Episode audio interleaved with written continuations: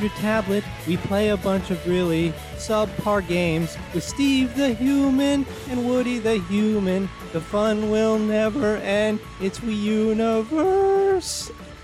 Oh, that was charming. That was charming. very And heartwarming. The, the cracks in the voice were like exactly right for the tenor too. Yeah, Like, yeah, I, that's the- the uh, exact. Uh, any uh, any voice that like that's the the very twee voice I mm-hmm. can do. Where the point is not to sing good. I, I auditioned for part of the one half of the Moldy Peaches. Oh, there you go. Yeah. Yeah, exactly, exactly. You're you're the stem, I guess. I don't know. yeah, sure, exactly. yeah. I wa- I- I was the mold that they then proceed to cut off. Oh, there we go. Fair enough. Well, hello everybody. Uh, this is We Universe, as we heard from our delightful new theme song. yeah, that we're gonna sing every week. Uh, this is the show where we are playing every single game in the Wii U catalog. And my name is Lumpy Space Podcaster Steve Guntley. And as discussed, I'm Woody the Human. Yeah, yeah, just the human, just the human. I, I, that would be a cool like name change. Like I was thinking today about like, you know, I could just change my name to whatever I want it to be at any point. Like, I but I also don't. I don't know what I would want it to be. You know. I went through a phase of that as well because um, Woody is not my real like my legal name, and Sure. it's very irritating to have to like write a legal name, and then whenever somebody and they asked me like, "Oh, is that actually your name?" Because it doesn't match what's on this document. So I'm like, "Oh, what if I just legally change my name to Woody?" Yeah. And then I'm like, "Well, as long as I'm doing it, I might as well give myself a cool middle name." So I was pushing as an idea to be Woody the Yellow Dart.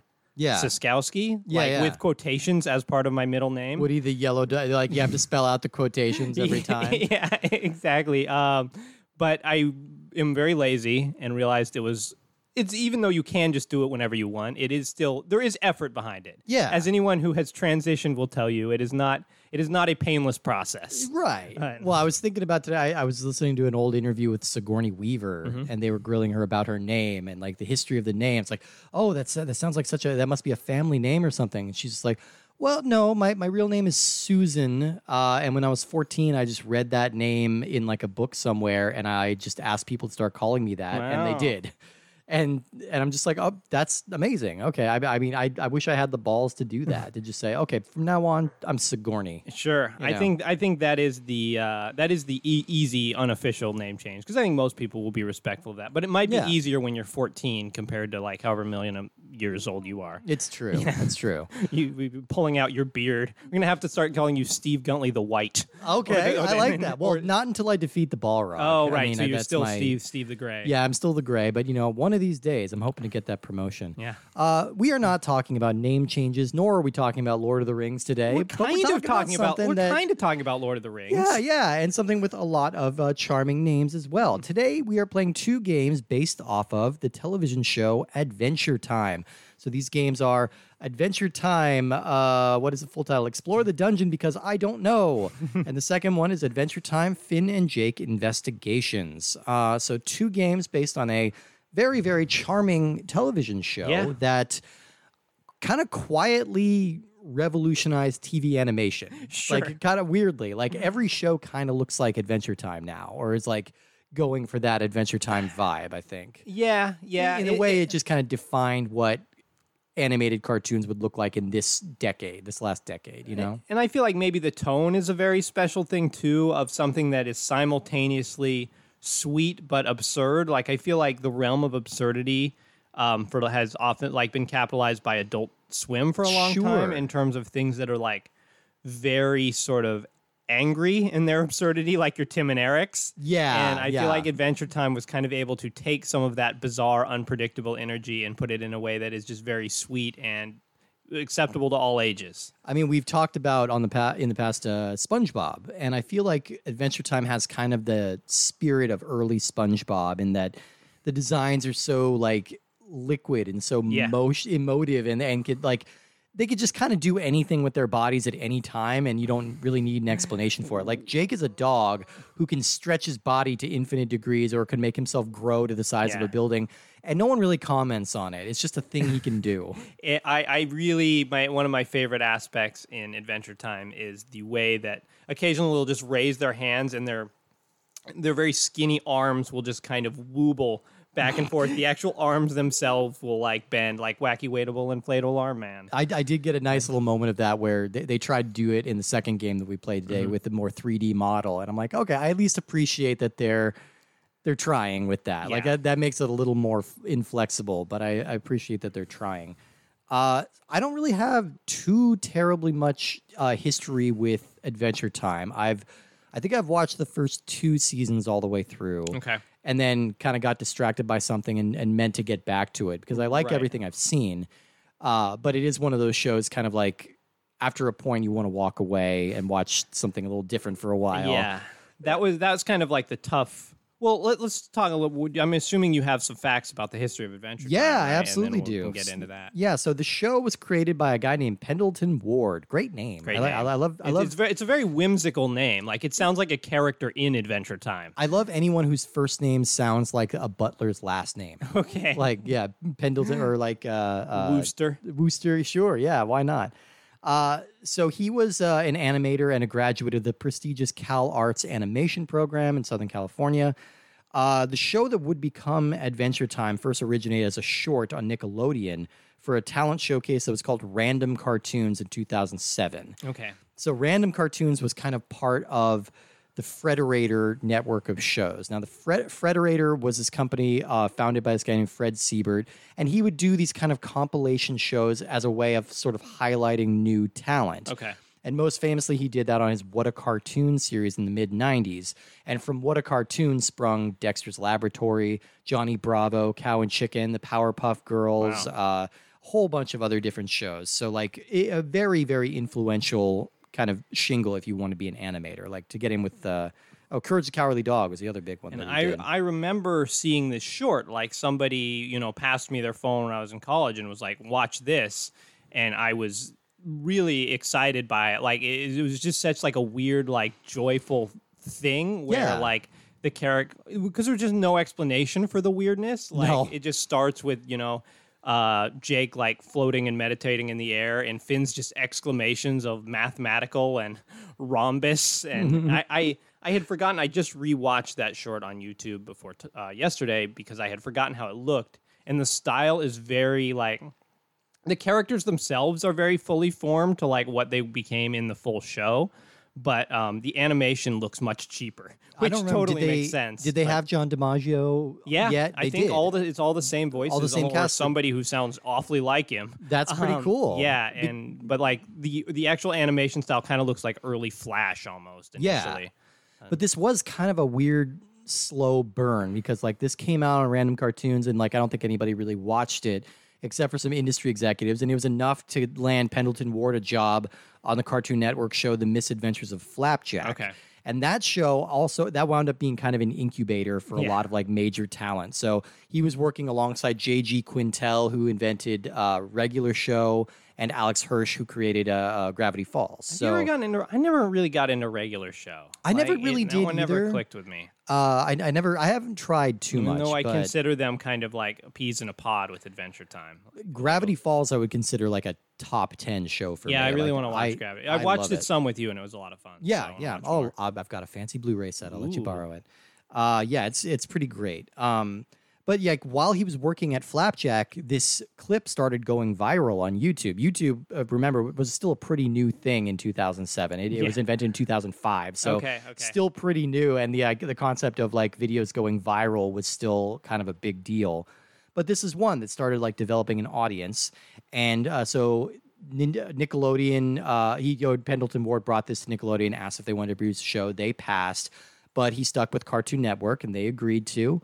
And so the show debuted in 2010, and it was instantly ris- rose to the top of uh, uh, the ratings for that time slot. I Uh, mean, I, I honestly remember like I was so excited about the short that like someone came up to me later and was like, "Hey, you remember that short I showed you two years ago? Yeah. Well, well, watch, listen to this. Yeah, yeah, yeah. you know that cartoon you've been looking for? um, just because it has such- Marvin Berry. yeah, it has such just a weird sense of humor that really appeals to like I don't know, it's simultaneously like comedy nerds and like gaming nerds and just people who like weird random crud. right know? it's it's like the, kind of the world that they live in is like a mix between something you'd see painted on the side of a van and like Candyland. Yeah. That's the weirdest aesthetic, but like e- everything is alive. Everything has its own monarchy, seemingly. There's like a hundred million princesses. There's a princess of everything in this world. Well, because in some way, like the initial premise is similar. What was the last adventure game we did? Like Book of Unwritten Book of Unwritten Tales, Whereas, yeah. like the premise behind that is they just live in generic fantasy world, kind of as a joke. Yeah. And like all these tropes of the generic fantasy world take place here, and this kind of Adventure Time kind of has that too, but like the world itself is much more fleshed out into its own weird thing. there, but like there that, are fewer rules. Yeah. Right, but that's why like there's princesses for everything. Yeah. Because like they need to be there to get captured or whatever. They're adventurers. they need to rescue princesses. Yeah, that's like their job how it works. Yeah. So you need a you need a slime princess. You need a gumdrop princess. You need every kind, uh, which is always it's a pretty funny idea. So I mean, the show is the story of a human boy named Finn and his brother slash best friend, which is a hyper flexible dog named Jake, and they get into various adventures in this madcap sword and sorcery world called the Land of Ooo, uh, three O's. And it's it's a full of weird characters. We have a living game machine named BMO. oh, a BMO's so cute. so cute. Uh, the vampire girl Marceline, the optimistic princess Bubblegum, and the villainous Ice King. It's now it's kind of eventually revealed over the course of the series, and spoilers if you're not caught up on this show that's Sure. off the air now. But it, it the, the show as it goes on, like the first couple of seasons are just like cartoons, just kind of They're- yeah, random they're little short serialized. standalone adventures, and then it starts getting a little more. Yeah, well, it starts getting a little Yeah. more serialized as it goes Maybe on. like the fourth season or third or fourth season is where like episodes start connecting and they'll have like three or four long episode arcs. Right. And so we get some glimpses that like the land of Ooo might actually be our world, but like post, post, post, post, post apocalypse. It's Yeah. like millions of years past the end of our world, and now everything's just like bright and colorful, and there are no rules anymore, which is kind of a cool idea. Like post apocalypse stuff is usually just very grim uh, consistently, and and they really don't even tip their hand until like season five. And that that's kind of the odd like this is a show that as it kept going for as excited as I was when this show first came out and would, whenever it seemed like a new one was going to premiere or be on TV I would be excited to watch it. I just kind of fell off in terms of interest. Yeah. And I think it is a tough show to go back and like stream. I'm sure plenty of people do it, but like it just everything is so bright and so energetic.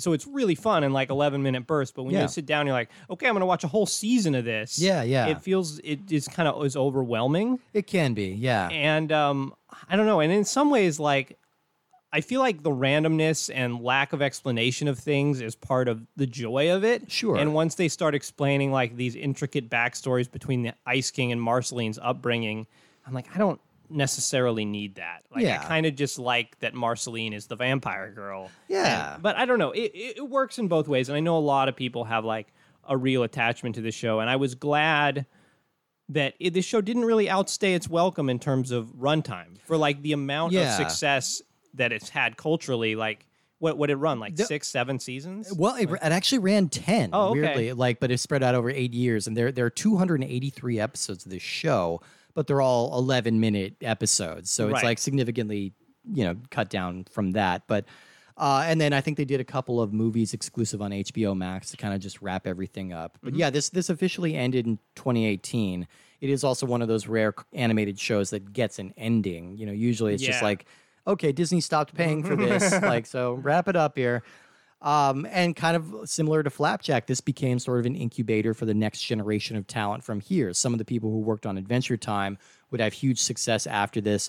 Patrick McHale, who created Over the Garden Wall. Oh, sure. Uh, Ian Jones-Quartey, who created OKKO. And then Rebecca Sugar, who has had massive, massive success Sure. as the creator of Steven Universe, which is a show I think I prefer to this one, if, you know, if I, I had would to say rank that them. they, they scratch a similar itch. They do For sure. Yeah, yeah. Uh, but I think Steven Universe from the get go is more ground, not even grounded, but it's got more of a universe. It's got more of a mythos. It's more uh, char- yeah. It, it's clear that they want to go the direction of creating something consistent and like building out characters from the start. Yeah, Whereas they- it- I feel like yeah. Adventure Time kind of swerved into that. Yeah. From like going from purely left field randomness to be like, oh, actually, we want you to care about the history of Finn and Jake. And look, that's a good thing to do. I think Yeah, I think yeah, I think you want to err on the side of like make your make your audience care about your characters. Yeah, Like, and I, think, that it's hard to just keep coming up with 280 episodes of randomness. Yeah. I mean, the thing I always liked about Adventure Time in particular is that, like,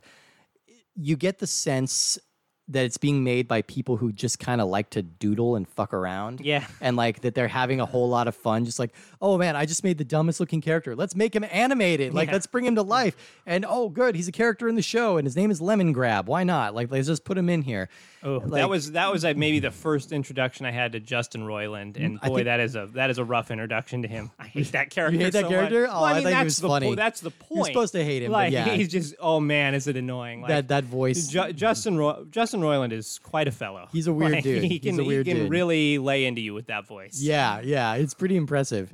You know, so I don't know. I just I enjoy that energy. It's it uh, it always makes me think of the Simpsons episode where like there's the guy drawing Danger Dog and he's drawing his friends into the vomit and like Oh. things like that. That is one of the few Simpsons episodes I have to look away from when they when they do Sorry that to segment invoke it. of all of the people barfing into each other's mouth. I mm, have to. Yeah. be like, I cannot watch this. But like how the animator is just like, no, my job's great. I get to I get to Yeah. make doodles all day and I get paid big money to do it. Like that feels like the energy behind it, Adventure Time. Yeah, it's totally. it's it's a bunch of people. It's like I can't believe we're making great money to do this goofy shit, and and, And- I love it. And I will say, like, it, it also feels like people who grew up on some of the same stuff that we did. Oh, yeah. Because there's a lot of sort of draw and influence on from old video games. Oh, Like, definitely. Because, like, you know, they'll go into dungeons and like find mystical swords that increase their theoretical stats.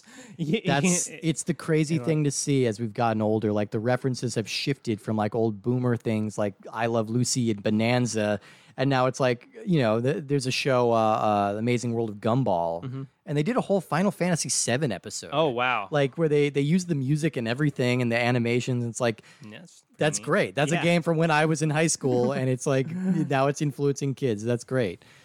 Um, so yeah, Adventure Time hugely popular, uh, and so it did spawn a couple of video games. And if it nothing else, I say the Adventure Time games have a claim at some of the weirdest and funniest recent game titles. Yeah. And they started that off big time in 2012 with the 3DS game "Hey Ice King, why'd you steal our garbage?" Question mark exclamation point question mark. Uh, great title. Come on, I want to see what that game's about. Is Come there on. a term? I think I've played that. I think it's just a 2D platform. I'm sure, yeah. Um, is there a term for the question mark exclamation point exclamation point? So I know the question mark and uh, the the pairing of the two of them is called an interrobang. That is an interrobang. yeah, but I don't know what it's called when you add on to that. Maybe it's That's like an interro- interrobang! interrobang bang. Yeah. yeah. Just keep adding adding uh, uh, syllables every time. Yeah. Until you make an interrobang bang bang bang bangity bang. Wouldn't it be an interrobang? Intera?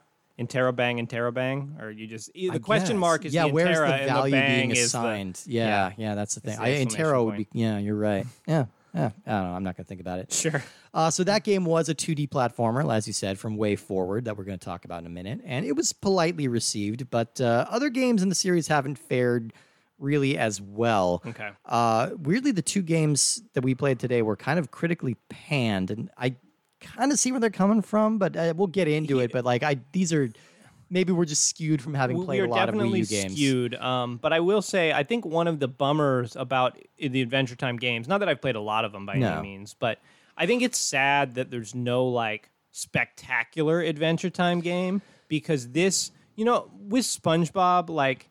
The SpongeBob world doesn't necessarily translate fantastically into a video game. No. Like, what are you going to do? You're going to play as SpongeBob. You're going to jump around and stuff. I'm not saying they couldn't have done better than that garbage that we played And they have done better yeah, than yeah, that garbage that we played, exactly. But like, like I said, since Adventure Time is pulled so much from like old D and D and old NES games, like BMO is essentially like in a, a talking NES as like Yeah. a character. Yeah, yeah. When there's so much influence of this, like, and it's such like a bright, colorful world with combat built in, you feel like, man, what if like this was like The Witcher, but you played as you know Finn. And Yeah. you just could run around and explore this world and it was like giant and you know there was an RPG skill tree like that would be awesome.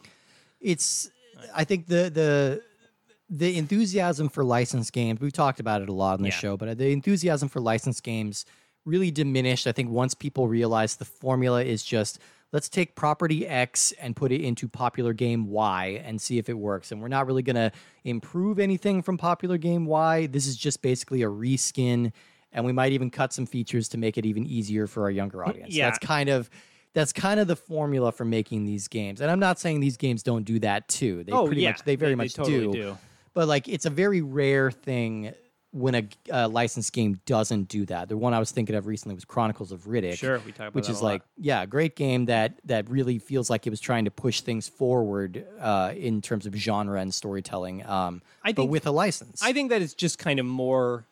I mean, maybe that's just because this is a property that I like. Like I like Adventure Time a lot. It just, I think, if to me, it feels more depressing than like a Transformers game. Because like I don't know, like I'm not interested in like exploring the world of Transformers. This is one of the few. and Transformers is based on a toy. It's kind of creatively bankrupt to begin with. Yeah, you know? like yeah, it- exactly. I know what I'm going to get into, and it- it, really feels like if somebody gave, you know, um, gave people money to actually put something out, they're like, we want to make like an Adventure Time game that really stands on its own, Yeah. as opposed to just like, hey, let's slap this Adventure Time license on something. I think they could make something really cool. Yeah, no, I think they could, and you know they they've tried a few different games aside from the ones we're talking about today. There are games like Adventure Time Battle Party, Secret of the Nameless Kingdom, Pirates of the Enchiridion, and they have appeared in a couple of other uh, uh, like kind of spin-off games like uh, the Cartoon Network Battle Crashers, which is like the Smash Brothers Oh, knockoff sure. with Cartoon Network characters. And they also feature in Lego Dimensions, which we will discuss in a later episode. right. I don't have any uh, Jake and Finn figures. Maybe I should find some. Um, all right, let's talk about our first game today. This is Adventure Time Explore the Dungeon because I don't know. uh, this was released November 19th, 2013, and developed by Way Forward Technologies and published by D3 Publisher. This was also released on Windows, PS3, 360, and 3DS. So we talked about Way Forward on our Patreon series uh, when we were talking about Contra because they were Oh, the team did brought in Contra to do Contra 4. Uh, but for those who didn't listen to that, uh, go sign up for our Patreon, Ultra64. Yeah, we're not going to tell you yeah. anything about it here. Yeah, no, no. Uh, Way Forward, they kind of made a name for themselves, like putting a like just that ten percent more effort into these licensed games. Yeah. to kind of make them set like stand apart, you know. And some of these licensed games that they make are quite good, and some of them are just sort of like serviceable. But I would still say they're better than some of the crap that like Acclaim puts out or, or, or things like that. Definitely. So. Um, yeah, so founded in uh, 1990 by a guy named Voldi Way. So Way Forward is a guy's name. Oh, Way- His name is Voldi Way. Goldie Way. Uh, the company was originally called Designer Software, uh, which, wow, you try and forget a name quickly. Yeah. Their first game was the SNES title Mickey's Ultimate Challenge in 1992. Uh, and that kind of set their model of producing mostly licensed games. Now, since then, they've produced games based on Casper the Friendly Ghost, Sabrina the Teenage Witch, Godzilla, SpongeBob, X Men, Justice League, The Smurfs, Transformers, Ninja Turtles, Looney Tunes, Scooby Doo, Goosebumps, Batman, Barbie, and tons and tons of others. Wow. Uh, the company also had a couple of small hits on their own. Most notably was the Shantae series. Mm-hmm. Uh, the first Shantae game was a Game Boy Color game that came out like 2003 or something. It came something. out after the Game Boy Advance had been released. Yeah, and it, it was it was kind of like ignored at sales, but people came around and found it eventually and really liked the gameplay and the sprites. And we'll, we'll talk about Shantae later. and now it is a relative like that original Game Boy color card is pretty expensive. Oh, yeah. and they they recently re-released it as part of like limited run games. Yeah, and, yeah. Uh, maybe we'll get into this when we talk about Shantae, but it just came up because we were what we were playing. We were playing Maximum Carnage. Oh yeah, How many? There's a there's a weird trope of like women using their hair as weapons. Uh, Maybe we'll talk about it Bayonetta, but like yeah. We'll ta- we'll definitely talk Okay. about it. in a bit. It Her whole skin is like her whole suit is hair. it's just it's just weird. I just can't I can't physically imagine like getting hit by someone's hair and having that hurt. yeah, I mean, it might be like maybe if they hit you just right in the eye, you Oh, might like sure. smart a little bit. It's kind of like a, a whip action. yeah, but- it's not going to knock me on my ass unless they're like conditioning with titanium or something. Sure. Uh, anyway, we'll talk about the Shantae series. Some of my personal favorite games of uh, Way Forwards are the unexpectedly awesome DS version of Thor. Uh, they did what, Oh, a, game, a tie-in of the movie, which is like a really great side-scrolling uh, beat 'em up. Okay, it's I can't. Boy, I didn't even know that there were Thor video games. Yeah, yeah. Well, I mean, yeah, it got buried, but it's a really good one. Um, they did a couple of really excellent Metroidvanias, including the Mummy Demastered, based on the the Tom Cruise Mummy. great movie. They didn't get Tom Cruise's lic- likeness for it, but it's a really good Metroidvania. And then so weird. the other one is uh, Aliens Infestation, which is a really good Aliens game. Uh, really hard, but you play as the Okay. whole squad. And like one of your squad members dies, you need to be the next one, and yeah, move through Oh, that. cool. Uh, and they also did the remake of DuckTales, which again we will cover. and recent ro- retro throwbacks like Double Dragon Neon and River City Girls. Ooh, so a lot, lot of cool games. That Lot would of be cool like games. I if like you were to like play like all of a company's games, that one might be fun. Except I guess you'd have to squan through like a ton of licensed games. Yeah, but I mean, really, friend of the show, Jeremy Hatfield, has uh, gone to bat for their Sabrina the Teenage Witch Game Boy games. Okay. He's, he tried to push that on me once like, when I was at the game store. He's just like, like you, you, but you'd be surprised how good these games are. And I'm Okay. like, all right. Okay. I, I mean, I guess I'm from the company that makes Shantae. Yeah, sure. I Maybe could, those s- set the set the standard. I could see it working. All right, so the story of this game surprisingly does add a little bit of texture to the Adventure Time mythology in the end, and I'm going to spoil the end of the game. But Okay.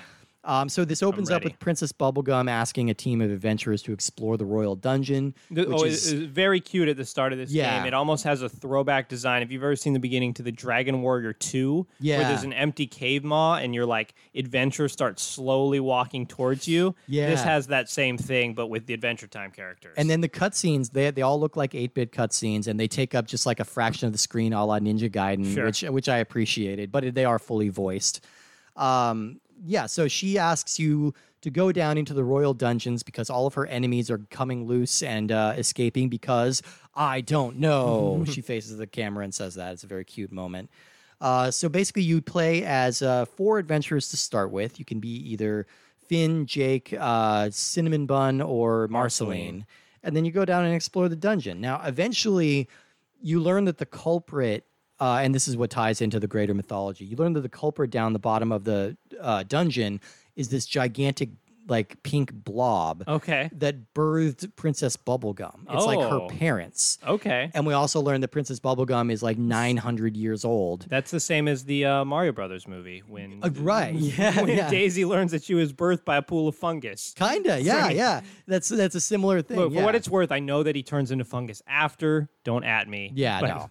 Don't go. Don't go to war with me on a Mario Brothers movie. you trivia. will lose. You will lose that. Uh, yeah, but that's kind of become canon now. Is that like she she was butted off of this monster, this kind of inanimate monster, but she had thoughts and feelings of her own. So she kind of became Princess Bubblegum and like kept her her uh, alleged parent or a de facto parent Okay. down in this dungeon so it wouldn't cause any more damage. And she is 900 years old. We know that about her now. One thing that I think is cool about this license is it could almost you could almost make an adventure time game for every genre and it would like of game and it would fit in okay. Yeah, yeah. Um, so that you, you, you, when you put in an adventure time, you're not sure what you're going to get, and uh, this is like uh, Diablo. I would say would be the big influence here. Definitely. like def- Princess Bubblegum is your is your Lazarus, Yeah. leading you down there, and maybe these like weird tentacles are your the butchers. Oh god. Um, the butcher is still one of the scariest things in any game ever Yeah. to me. Like I was so intimidated by the butcher. Well, he comes at you so fast. I feel like that was the thing that was scariest about him.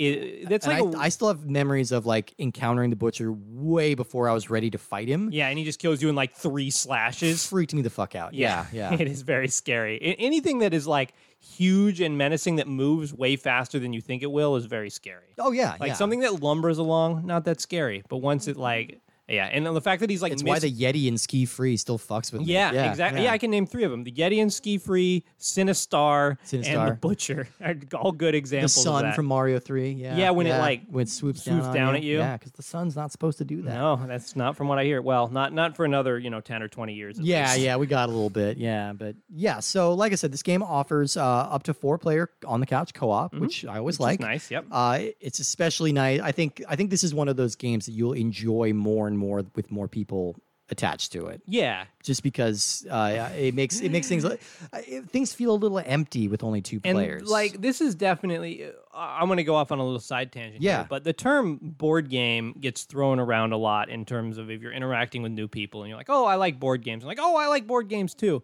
But it's a very vague term and what that means to different people. it's a big difference between like Monopoly and Scythe. Yeah, you know? Like, exactly. yeah, And yeah. it's a very big difference in terms of how you want to play it. Because for some people, the social interaction is we're going to sit around and chat, and there'll just be a board game in the middle. yeah.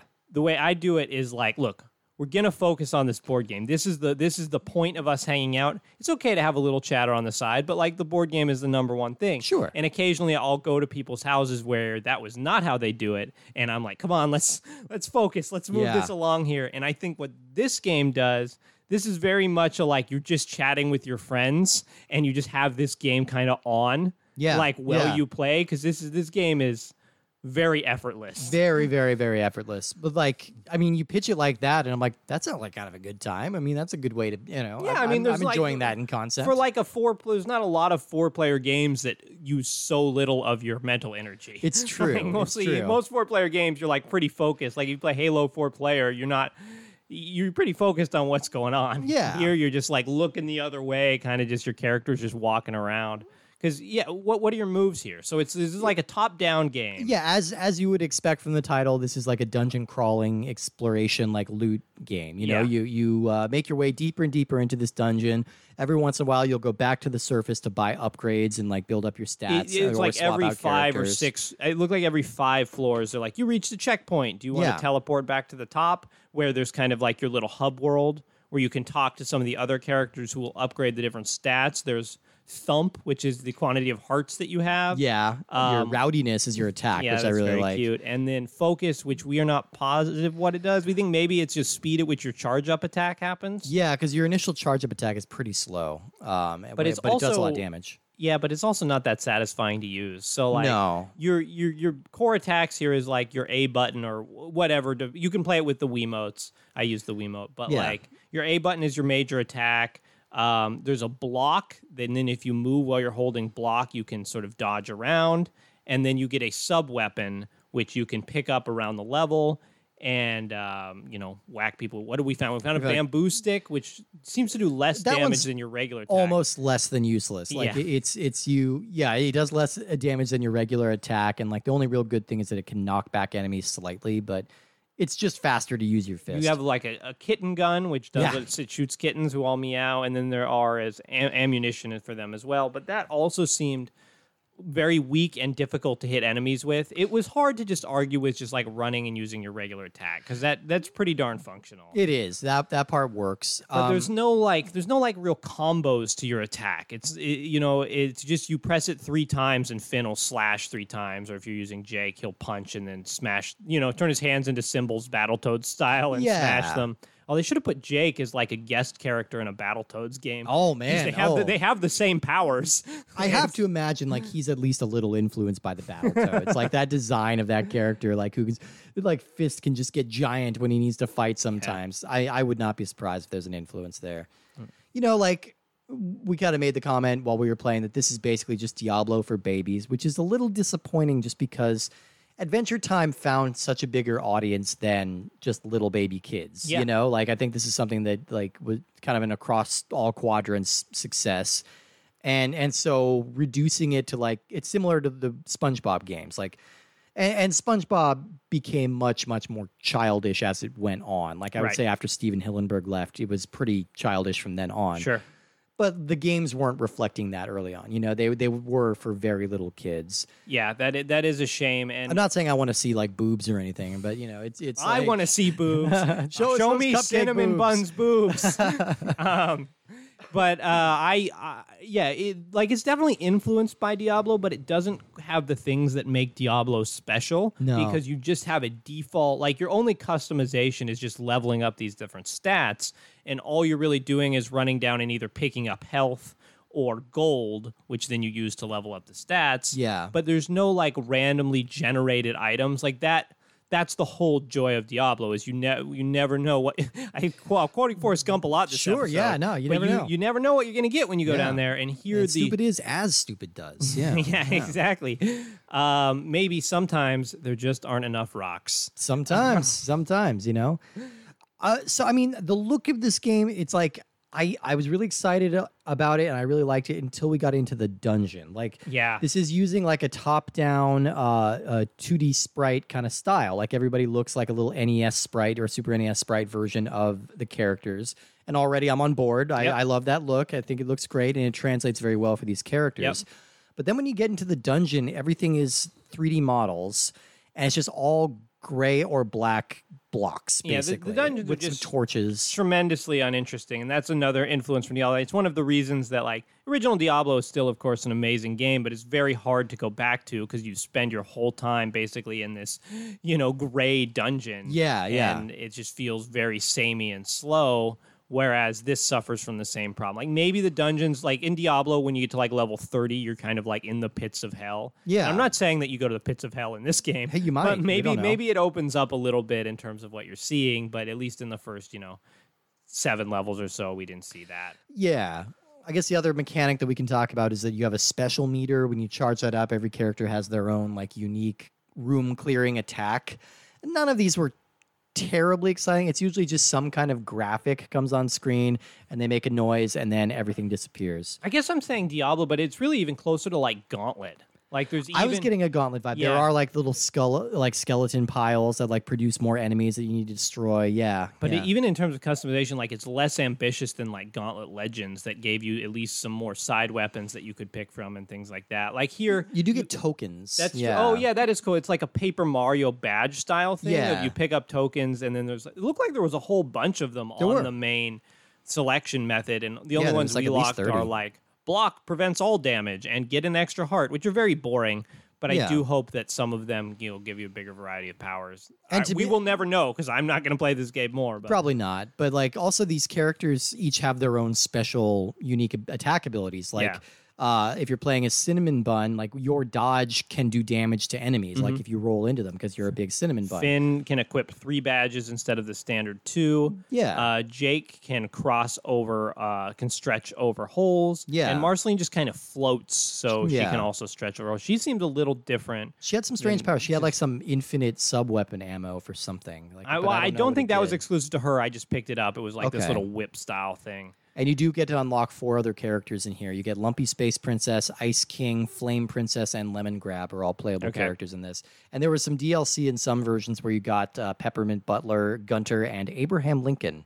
Was Abraham Lincoln a part of the show? Yeah, It was funny actually because I, I like I said, I watched that initial uh, pilot episode, and there's a weird gag in that where Finn meets with Abraham Lincoln. Like he has this weird dream sequence, which has a very funny line where Abraham he meets Abraham Lincoln on Mars, and Abraham Lincoln says, "Finn, your consciousness has been."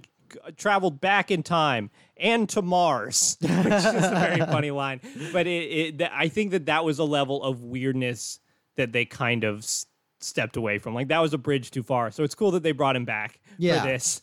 Brought back beloved Adventure Time character Abraham, Abraham Lincoln. Lincoln. It's a nice touch. It's a nice touch.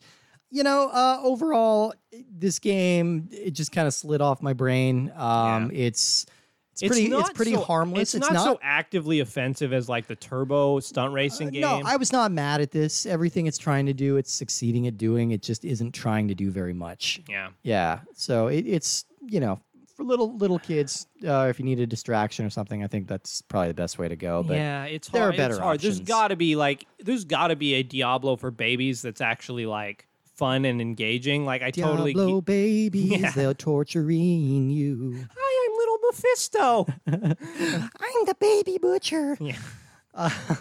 but like you know what I mean? Like Yeah, something yeah. that has that sort of loot loot draw um and is a little more complicated that is also age appropriate. I think so. I think you can make that work. Let's talk about our second game today, and that is Adventure Time Finn and Jake Investigations. This was released October 20th, 2015. One of the later games we played. Weirdly, so many of the games we played have been t- 2012, 2013. Okay. Nothing was released after that, Yeah. but apparently there were still games. Uh, this is developed by Vicious Cycle Software and published by Little Orbit. It was also released on PS3, PS4, Windows 360, Xbone, and 3DS. Uh, two new developers to talk about here. Uh, Vicious Cycle was a North Carolina based developer. They were active from 2000 to 2016.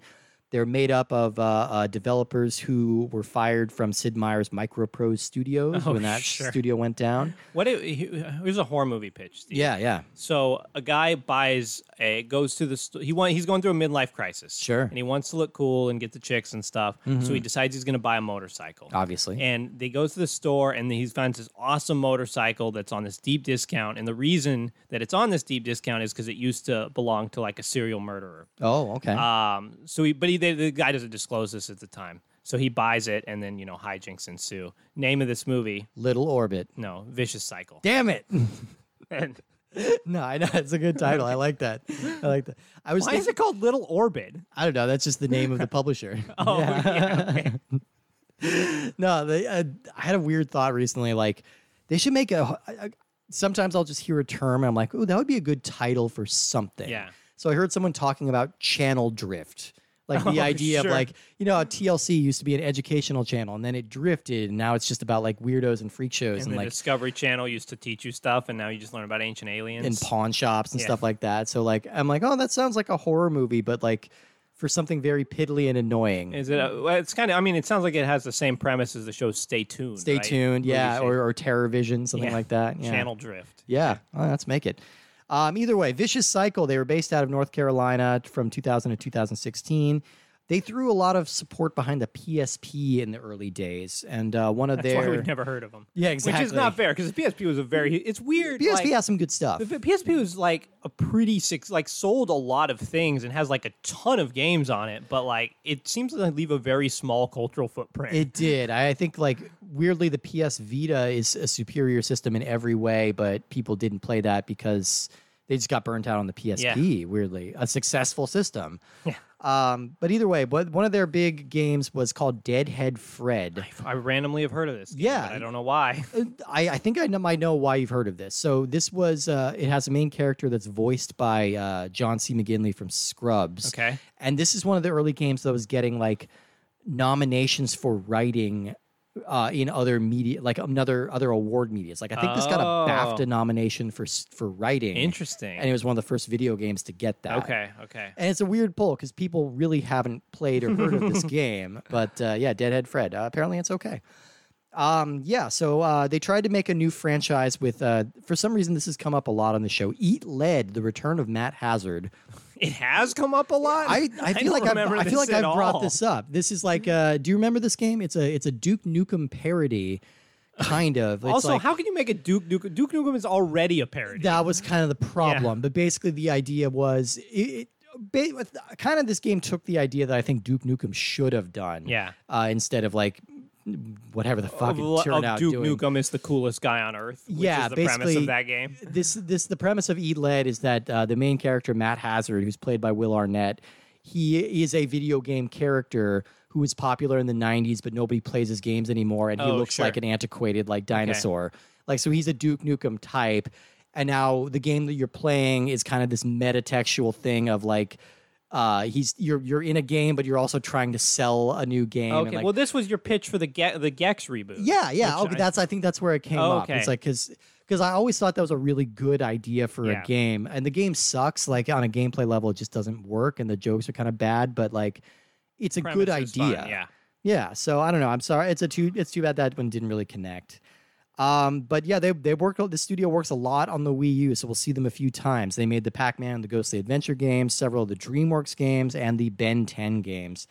Uh, Little Orbit, the publisher of this, has no internet presence that I could find. Uh, they only have well, okay, that's not true. They have one website that looks like it was built by a first-year intern. Okay. And they only have three games listed on their website, and the biggest of which is an MMO called APB Reloaded. And I have vague memories of APB being like a arcade. All point. I mean, that's all points bulletin. Re- so is it like a? I feel like it was like, like a a- cop sim. Yeah, it was like a narc style, like beat 'em up with cops or something. Okay. Like yeah, but and, and I, th- I'm crazy. I might be crazy. I feel like they remade APB for like Xbox, but like Huh. I I have, I Okay, have well, very vague memories up. of this. I could be confusing it with just narc. Yeah. Um, We, it's so easy to get things confused with Narc all the time. all the time. You're I like, hi, are you playing Super Mario Galaxy 2? No, this is Narc. Oh, No. yeah, I see how it's get confused. And, and then, well, but the thing that's extra confusing is that I think it's the Ray Liotta movie. Sure. You know, and I'm not really the video game, so I don't know. It gets Narc, confusing. Narc is one of the most, the original Ar- Narc arcade game is one of the most hilarious games to me. Yeah. Just in its existence of the evolved from the winners don't use drugs title screen to you literally blowing up junkies with a missile launcher. Yep. Like that game is so ridiculous. It's it's such a Reagan era like uh, uh, time capsule. I almost want to do that on Ultra 64 DD sometimes, me just too, because. but I think there's the only narc, two- Yeah, the Narc reboot. This would be like a one episode Yeah. thing, but the Narc reboot is like a gritty cro- cop drama where drugs are your power ups. That's terrible. It's so crazy to me. Uh, I think it's pretty hilarious, but we'll talk about that maybe someday down the line. All right, story wise. So, well, well, I guess let's talk about the gameplay because the gameplay is the story for this. Yeah. Basically, I mean, this is Finn and Jake Investigations is like It's uh, Sam and It's a Max. Sam and Max. Yeah, that's the exact comparison I was going to draw. It's it's Sam and Max. It even very much looks like that run of Sam and Max games they did in the The early- Telltale ones, Yeah, the yeah. Telltale ones of they they have these 3D models that look okay. this is the first uh, Adventure Time game to transfer these characters into 3D, and there's always kind of a disconnect when you do this. Like we've talked about it in the past, The Simpsons, it looks terrible when they do it. South Park, it looks terrible when they do it. Adventure Time, yeah, like you said, it looks okay. I think they they textured the graphics here enough, and they make them weird enough. Like Jake's eyes still bug out or like get really huge and watery like the way it does on the show, and their arms still wiggle like they do. like it's not as dynamic and it doesn't have that like anything can happen kind of style to it, but it does it doesn't look terrible. Yeah. Yes, correct. Yeah. And so yeah, this is like a walk around. I mean, it's a it's an adventure game. You Yeah, walk around and you solve mysteries. yeah. They have this really weird framing device that they would do in a couple of the episodes, which would do the like the Rick and Morty uh, universal universal cable episodes. Oh yeah, yeah. Where they would just they're like, okay, we have all these weird ideas, but we can't fit them together. And so they have this character who I'm almost positive is voiced by Emo Philips, who Cuber. Who Yeah. tells you these quote unquote grables, which are fables, I guess. Yeah, I did not- Weird. It's this is a weird joke, and this is not. Emo Philips is a funny, weird guy, famed for one of the funniest funniest parts of the movie UHF, in which he table saws off his thumb. Um, but to have him as kind of your narrator in this game and the guy giving you the tutorials, are you confirming that it is Emo Philips? I before am. yeah, it is him. Okay. I mean, if I had gotten like, it would be so weird if someone else had that exact same voice because it's a super distinct That's voice. such a distinctive voice. That was his bit. Like for people who don't know, he was a stand-up comedian in the '80s, and He that would was his bit. very slow Yeah. and raise his voice at the end of the sentence. That was a that was a golden era of stand up when you could like be a huge success for having a silly voice. Like uh, Bobcat Goldthwait rode that train for a long and so he's very good in like little bits, but here every time you do a tutorial, they're like, "I have a tutorial. Would you like to see it now?" and half the time we kind of decided to skip the tutorials because like it, it's I mean, this they're game's they're very stripped. unskippable and it's also pretty straightforward. Yeah. Yeah. So the way that it works is you simply walk around, like there's no clicking. You just walk around with Finn and approach people or objects in the world. And as you get close to one, um, these one, two, or three little circles will pop up over it. If it's the lower circle, you'll press.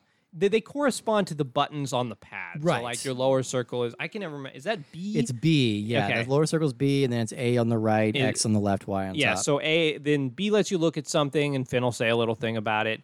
A lets you interact with it and uh, Y will like sw- let you use whatever item you have equipped with it. Yeah, and you can cycle through your inventory with the trigger buttons, just like there's a little bubble up at the top corner. A pretty, pretty uh, uh, bare bones interface, which I appreciate. No, I, I totally appreciate it too. Like whenever things re- these games require to mix items or like navigate through your inventory, it gets frustrating. And it was it was something that we commented on in Book of Unwritten Tales. It was like a positive thing about that game is that like, you know, they they streamline these adventure game contrivances as much as they can. and Yeah, I think I- they're doing that to a degree. I think if your inventory, since you can only basically cycle through your inventory two directions, I think it would be very annoying if like you got tons of worthless items and things Right. were over full. But we didn't play it long enough to get to that point. no, Um, and so like the way it's structured is, at least according to the intro, is he's going to tell you five different stories. Yeah. And then at the end, you have to think of the theme for these stories.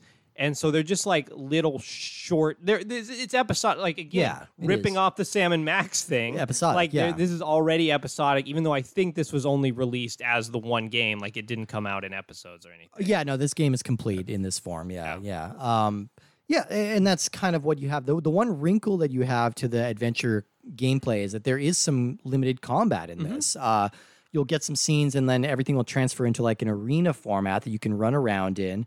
You press your attack button, and as you press it up, like uh, there's a little meter on the bottom shaped like Finn's fist coming from the left and Jake's coming Yeah. from the right. And when they meet in the middle doing their fist bump, then you have the ability to activate one of four Jake powers. Yep. Like you can either uh, he'll jump on top of you and you make a Jake suit where you're huge and muscular and can just beat things. He'll turn into a top and you can spin around. He'll turn into a catapult and you can shoot ammo at people. Kind of fun. Yeah, it, it was brief but fun. Yeah, It was really funny, like that. This is a game not about combat, and I think the combat in this game is more thought out than the game last game we played that is only about It's combat. only hack and slash, and yeah, this this has these charming has little a more bits. in-depth combat system than the game that that is the whole point. Yeah, and I'm really like, again, we only encountered this once in our little playthrough of it, but uh, I, I liked the combat mechanics that they have here. They're simple, but I liked it. and they, were they, they have like a lot more character aside from the characters in this game looking i don't necessarily like i kind of like the way the enter the dungeon game looks like stylistically but these characters are a lot bigger they are. um, and they display a lot more personality Yeah, and so like this game to me i preferred this game because it exhibited more of the personality of adventure time And I think that's the thing it really got right. Like th- there are some frustrations I have with this game, but it does feel like you're kind of playing through a slow episode of Adventure Time. Like they've got the they've got the look and they've got the voices and the attitude, Mm-hmm. right? Like the things that the banana people, the banana guards were saying when we talked to them were funny. Yeah, Like, totally. He says, "Oh, those keys are up on top of that shelf, and I haven't learned climbing to get high things until tomorrow." Yeah, yeah. like there's there's funny stuff here uh, that I appreciated. The big problem I have with this, and this might just be an offshoot of my ADD, like making me cycle through things really quickly, but uh, I hate it when a game is entirely dialogue based and there's no way to skip ahead Yeah, that's very bad. because I will finish reading the dialogue box before the character is finished speaking. Like I just I'll I'll, I'll read it faster Yeah. than that, and I want to Brag, keep brag, brag. You know, I, I just it- there. I mean, what? I'm, all I'm saying can- is that I'm a super genius, No, and no, I, I can read faster than these. I didn't say that. You said Yeah, that. I accepted it. Okay, No, yeah. uh, but yeah, no. it- It's just uh, for me, like, and my inability to sit still. Unskippable dialogue scenes are like frustrating for me, and the dialogue scenes play out pretty slowly here, Yeah, and that- they will be repeated in total if you have to go back and do like the same thing again. that is always a weak point of these kind of games, and I don't know why that seems to be a recurring problem. Is the dialogue never seems like directed in a No. way that like there's always weird gaps between everyone speaking that really like undercut the comedy. yeah, which which is hard or like the cameras are just always very static and i wish that those had been more engaging or you could it's weird that there are those gaps when you can't skip it because like the fact that you can't skip the dialogue means it should all be butted very close to each other yeah, to it make should it work it should flow. Like you shouldn't have to have the option. Like, but you do. It's like eh, they say their dialogue, it pauses, then you can advance it. But it should just go. You know? Yeah. Yeah, yeah. And so the the weird structure of this game is that like for the first, you know, you guys are like a mystery solving team, all a Scooby Doo crew. And so like the first episode is you have to free your friend wizard friend Abracadaniel. You have to free uh Who looks like a penis? Yeah, exactly. He looks like a his head looks like one of the pieces from the game Sorry. Yes, that's true. yeah, weirdly. But you have to, you know, clear his name. And so you just go into this room and kind of look at stuff and talk to people. And then when you look at a certain thing, it will say evidence up in the corner. Yeah. And then when you collect enough evidence, which the game doesn't tell you when you have enough, there's no like checklist of get five pieces of evidence. Sure. Then you go talk to Princess Bubblegum and say, Hey, we've collected this evidence. Does this clear his name? And she says, Yes. And then you have to answer like a little quiz about Which, like, why it clears his name. We were worried it was just going to be like, yes, you solved it. Let's move on. Yeah. Like, which was going to be annoying because, Well, like, it's- we, you want to be it's part of the a mystery. here. weird, dumb dynamic in a game when a character that you are playing as. I think I've complained about this before, but there was a couple sections in the uh, God of War PS4 game where Atreus would you you would get stuck on a puzzle or something, and Atreus would say, "Do you know what to do?" And Kratos would be like, "Yes, follow me." And I'm like, I don't know how to solve this puzzle. Right. Yeah. like yeah. if Kratos knows how to solve this puzzle, is he going to tell me? Will he just do it? And it's like, no, I have to figure it out. But Kratos says that he knows, and it drove me nuts. and um, this this it's is just to the game telling you it believes in you. yeah, you this is, was a similar thing of like you kind of just collect this random evidence, and they're like, and it's like, yes, you solved the mystery, and it's like, wait. We, we did Yeah. like what what is going on here and then so she'll ask you these pop quiz questions of like what was the first thing that fell to the floor and you're like oh the pamphlets fell first Sure. and then the jelly beans and I don't know. There's just she's making the leaps in logic as opposed to you figuring like you figured it out yourself, Right. which right. is a lot less satisfying of a way to do it. I think so too. But uh, you know, I, at least there was that interactive element of like, all right, you are helping to solve it, and they're working out their logic. Like, okay, so she, she's she's prompting you. It's kind of like, all right, so what was on the floor when you got in there? Well, it was pamphlets. Okay, and then what was on top of the pamphlets? It was jelly beans. That means so and so couldn't have gotten in there because like the jelly beans would have gotten knocked on the ground and then covered in the pamphlets and like yeah. And I mean, that was just essentially like the tutorial level of the game. So I imagine as things open up and maybe get a little more complicated, hopefully that stuff gets better thought out. yeah. Um, but like, I mean, very bluntly, like this game was kind of putting me to sleep. Like, I think both you and I are feeling a, li- a little drained um, after. It's our third day of podcasting in a row, and like, yeah, it's just But it's, like it's summer. And this, this is a hard game to sort of be going out on Yeah. because it's just the energy in this game is real low, and that's It not.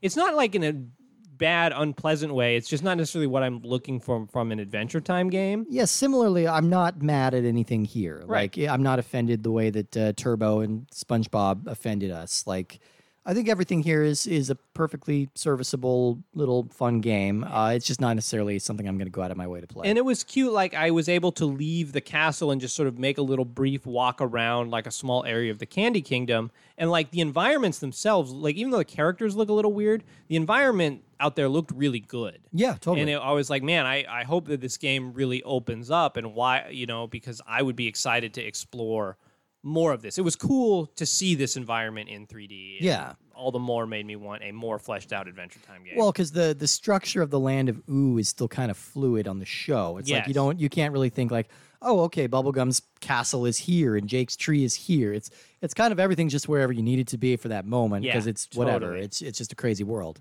Uh, so it's interesting to see it like have a structure and be like a village with a with a zoning ordinance and stuff. I don't know. What What did you think about this game? Like, I'd be curious. What do you think about this game compared to like a Book of Unwritten Tales, which is clearly the biggest parallel to what we played? Because it's I think it's a much less ambitious game than that. It's much less ambitious. It's much simpler. I feel like I'm engaged with this sense of humor more than Yeah. I was with Book of Unwritten Tales, and like I. I, I think the Book of Unwritten Tales problem was that like generic fantasy is pretty played out at this Yeah. point. Like uh, it, it's not. It's hard to get excited about it. Like I think it's probably technically a better game, but I think I would prefer this one. Yeah, and like this game really it kind of clicks along in the way that those Telltale games do, even though like it's an adventure game where the point is you're solving puzzles. Yeah. They basically just tell you where you need to go next. Yeah. And once like an area opens, like the guards are just gone. Like I, I have a hard time believing I don't think you'd get stuck too often in this game. No, no, I don't think so. Um, I think we've kind of adventure timed out. right? Yeah. yeah. I think we've gotten Okay. about as much as we can get out of this. I think it's time to move on to our rankings. Um, so each week we are ranking the, sh- the games that we just played and putting them on our ongoing list. Uh, so I think I know where I'm putting these two for me. Um, so for me, I'm gonna say uh, Finn and Jake Investigations was the better of the two. Um, and uh, uh, it just it just yeah I, I think it's a little bit better thought out and it's just a little more um ambitious isn't even the right word but i it's think it more feels more like the adventure, time, Because why why else would you play either of these games unless you were excited about the Adventure Time universe? Yeah. And so you want to play the one that actually like has more Adventure Time content. yeah Like there's very little like voice acting in the original one, like or in the first game we played, Explore the Dungeon, because like mostly they just say things when you pick up food. Yeah they, they, yeah. it's not like dialogue; they're just like quippy catchphrases.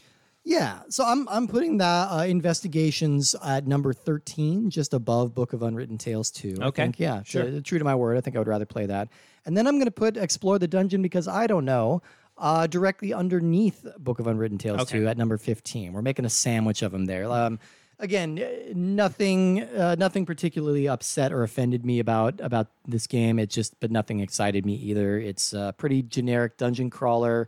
Uh, a couple of cutesy little elements I liked, but overall, not really worth the time. Yeah, totally. Um, I'm gonna put these both under uh, Lego Jurassic World.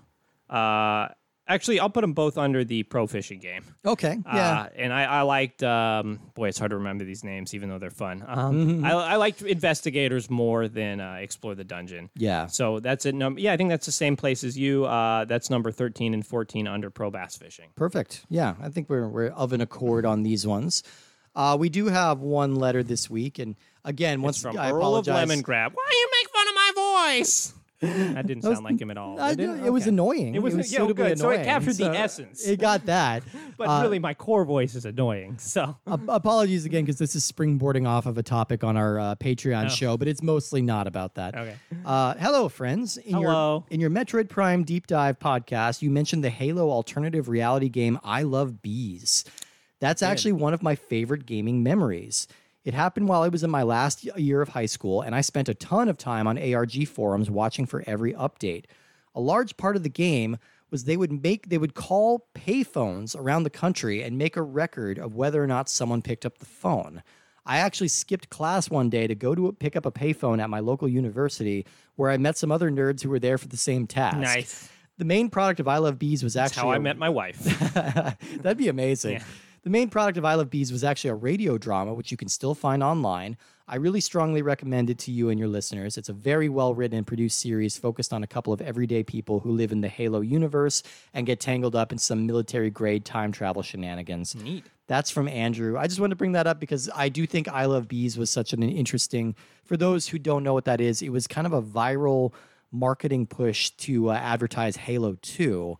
And then Metroid Prime 2 would go on to kind of do a similar thing. But they they would just it was like an AR thing where like you would solve these puzzles that would lead to different spots in the real world. And it wasn't clear that it had anything to do with Halo for a long time. see. And then and then as it emerged, it's just like, oh wait, this is like a Halo advertisement. And but they they left all these ornate breadcrumbs, like like doing goofy stuff like that, like like going to answer a payphone in the real world, you know, like Do you think that there'll ever be an, another I Love Bees?